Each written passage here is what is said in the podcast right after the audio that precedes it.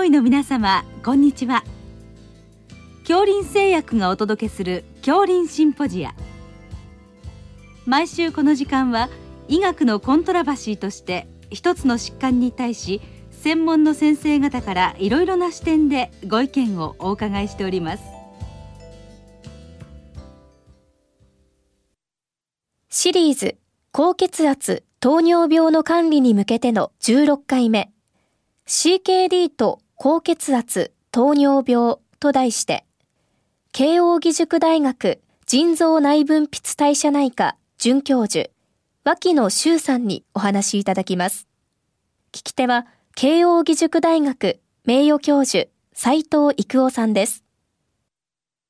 今日はあ CKD、えー、慢性腎臓病と、まあ、高血圧糖尿病ということでお伺いします。よろしくお願いいたします。よろしくお願いいたしますえー、先生のところに CKD 感染者さん紹介されてくると思うんですけど、まずどんなことから診断を進めていきますか？はい、あの開業医の先生からよく EGFR が60キロあるいは尿タンパがあるという形で紹介を受けます。で、まあ、CKD 大学病院として大きい病院としてやることですねまず原因をはっきりさせるということであります。まあその原因として、まあ、現在は生活習慣病をベースにしたあの慢性腎臓病が多いんですけれども例えば腎炎が隠れてないかあるいは悪性疾患高齢者だと例えば骨髄腫が隠れてるとかですねあるいは悪性疾患に伴う悪性腎症とこういったものもございますのであるいはリウマチの病気が隠れていないかあるいはその薬剤ですね腎障害があるような薬剤が飲まれていないかというようなことを考えながらその CKD の原因をはっきりさせるということをやります。それから続きまして、まあ、CKD のステージをすると尿タンパクがどれぐらい出てるかあるいは EGFR がどの程度かと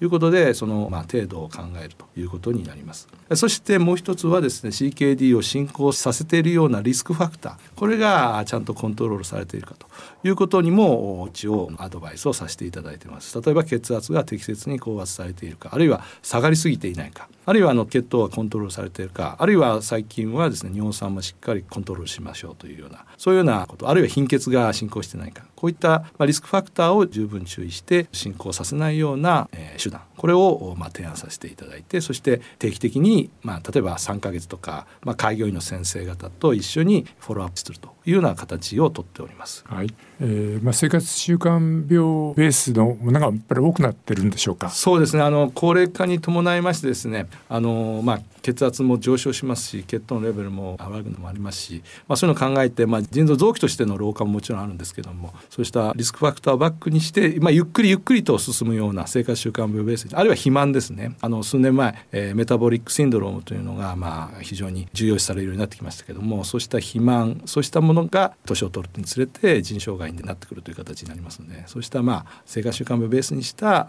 腎臓の障害。これは非常に多くなってきているというふうに考えてもいいと思います。はい、それではまずこの血圧との関連ですね。これどうでしょうか、はい。えー、先ほど申し上げましたようにリスクファクターの非常に CKD 進行のリスクファクターの大きな一つが高血圧になっていると思います、えー、高血圧が EGFR の低下すなわち CKD の進行を引き起こすということが知られておりますし逆に CKD が血圧を上げるということも分かっておりますので、まあ、CKD と高血圧これはあの悪循環というか悪くなれば両方とも悪くするという悪循環の方向になっているのでこれを切らなきゃいけないということが一つと。あともう一つは CKD っていうのはあのもちろん末期腎不全のいわゆる透析移植を必要とする末期腎不全のリスクであるだけではなく心血管事故ですね。心筋梗塞あるいは心不全、えー、こういった強血性心疾患こういったもののリスクになっておりますのでそして血圧もこの心血管事故のリスクになっておりますので、まあ、こういった意味でですね CKD の心血管事故を抑制するという意味で血圧のコントロールこれ非常に重要と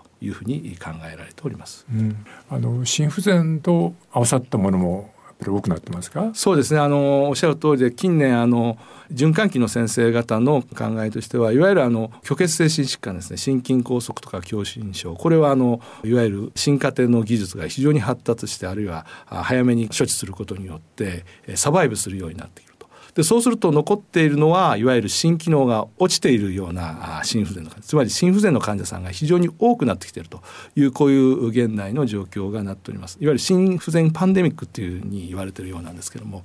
でご存知のようにあの心機能が悪くなってくると腎機能が悪くなると。心腎連関と言われるものがあるわけなんですけども。そうした心不全患者さんの増加に伴って腎障害こういったものも増えてくる。そういう可能性がありますのでそこのところもあの無視できないあの CKD の患者さんの背景ももちろんそうなんですけども、まあ、高齢化に伴う増加ということに非常に無視できない要素だというふうに考えてます。はい、でえー、まあ、血圧に戻りましてその血圧のまあコントロールこれについてどうでしょうか、はい、あのー、近年あのー、最近そのコントロールに関してはですね、えー、腎臓学会あの比較的その、まあ、はっきりとした考えを出しております。で大きく2つ、まあ、ガイドラインが出たわけなんですけど2018年に。一つはあの、まあ、個別化医療といいますか層別化してそれで目標血圧を設定しようというそういう考え方です、えー、例えば尿タンパクがあるかないか。あるいはあ EGFR が60を切ってるか切っていないか。あるいは糖尿病であるか糖尿病でないか。そして、えー、特に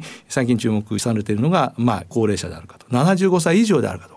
いうところが問題になっています。それからあともう一つはですねあの加工圧ですねこれに対して非常にあの注意を喚起しているという流れがございます。えー、例えばあいかなる CKD の患者さんもですね、えー、収縮血圧 110mmHg 未満にはしないようにというようなことが提唱されておりますしまたあ尿タンパクがないそしてまああの EGF は60切るような患者さんこれに関しては収縮血圧120未満にしないようにというようなそういうあの提案もなされておりますので、まあ、いわゆる下降圧ですね。これに非常に気をつけているということが一つの大きな特徴になっております。はい、となりますそのいわゆる高圧目標っていうのはどうなるんでしょうか、はい。はい、あの具体的な高圧目標になりますといくつか段階を決めてるんですね。一つは厳格に高圧をしなければいけない CKD の患者さん。これは130の 80mm マーキュリー未満というふうな形にしております。それから通常の高圧でいい患者さん。これに関しては 14090mmH 未満というふうに設定しております。それから高齢者を中心にまあ寛容的な高圧でいいと。その場合は150の 90mmH と。こういうような形にしております。それで厳格に高圧しなきゃいけない患者さんいわゆる130の80未満にしなきゃいけないのは糖尿病の患者さん糖尿病の CKD の患者さん。それから尿タンパク陽性の患者さんに関しては、えー、厳格にしなければいけない。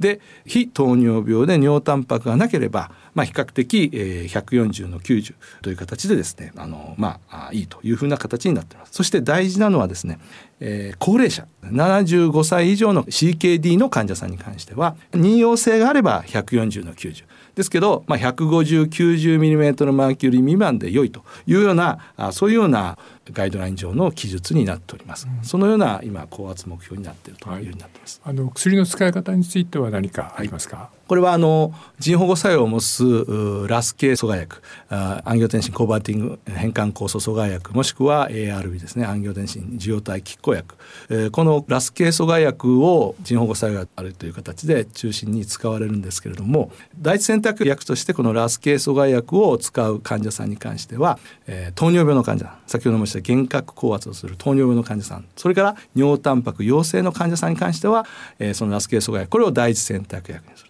で第二選択薬はカルシウム拮抗薬か利尿薬。でこれもちょっとあの腎機能の障害がなければ EGF は60以上だったならばサヤザイド系の利尿薬。60を切ってるような状況になってくればあループ利尿薬と、まあ、長時間作用型のループ利尿薬というふうに提唱しているの状況になっております。それから尿タンパク陰性の患者さんに関してですね。で非糖尿病の患者さん。この患者さんに関しては比較的多いと思うんですけどもこれに関しては、え、ラス系阻害薬カルシウム拮抗薬それから利尿薬このどれを、まあ、第一選択薬にしてもいいと。いうふうなそういう形になっております。それからあの非常にあの一歩踏み込んだ書き方になってるんですけれども、えー、高齢者に関してですね。高齢者では75歳以上になるんですけども高齢者に関しては EGFR を60切っているような状況になっていればカルシウム拮抗薬をまあ大選択にしてくださいというふうに言ってます。これはあのおそらくその脱水あるいはその脱水等によって引き起こされる急性腎障害ですね。それから加工圧こういったものに非常に留意を置いた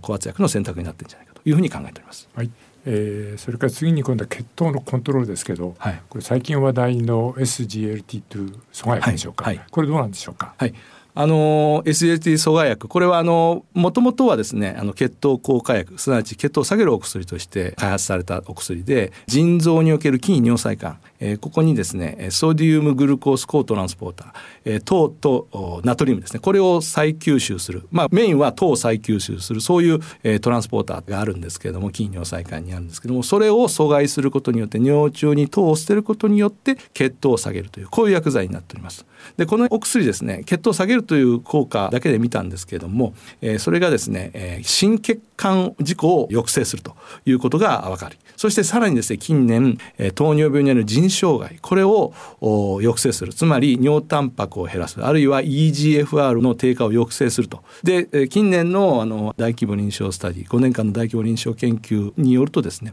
この SGS 阻害薬、えー、腎臓のハードエンドポイントっていうんですけれども透析への移行それからクレアチニンが2倍化する。それからあ腎臓によって、まあ、死亡するという。そういった事故も抑制すると。いうことも明らかになってきて非常に腎保護それから心保護があるということで非常に積極的に使うようにというふうな形になってきております。はい、えー、まあとても重要な薬になってきてるわけですけども使用上の注意点ありますか？はい、一つはあのよくまあ副作用としてですねあのアドバースイベントとして指摘される、えー、尿路感染ですね女性における尿路感染の増加まあ男性でもそうなんですけどもまあ糖をまあ尿中に捨てるので比較的尿路感染を起こしやすくなるので尿路感染ある患者さんに関しては、まあ、比較的注意しなければいけないと。あと、まあ、あの高齢者で、まあ、先ほどまあ脱水の話をしたんですけども脱水になりやすいような患者さんに関して SH 阻害薬はあの尿中に糖とナトリウムを排泄するので利尿効果があると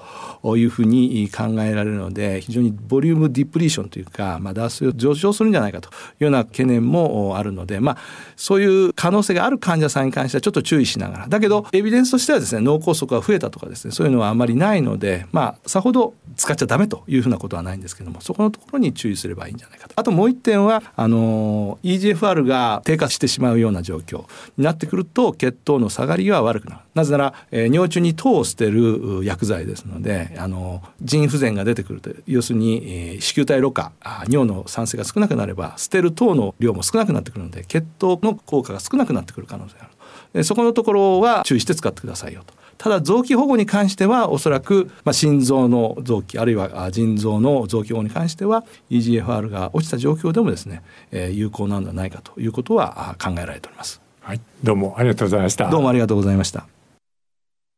シリーズ高血圧糖尿病の管理に向けての16回目 CKD と高血圧糖尿病と題して慶應義塾大学腎臓内分泌代謝内科准教授、脇野修さんにお話いただきました。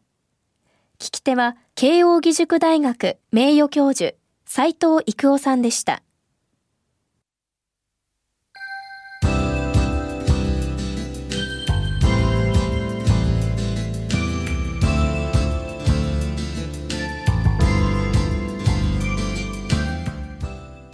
それでは恐林製薬がお送りしました恐林シンポジア。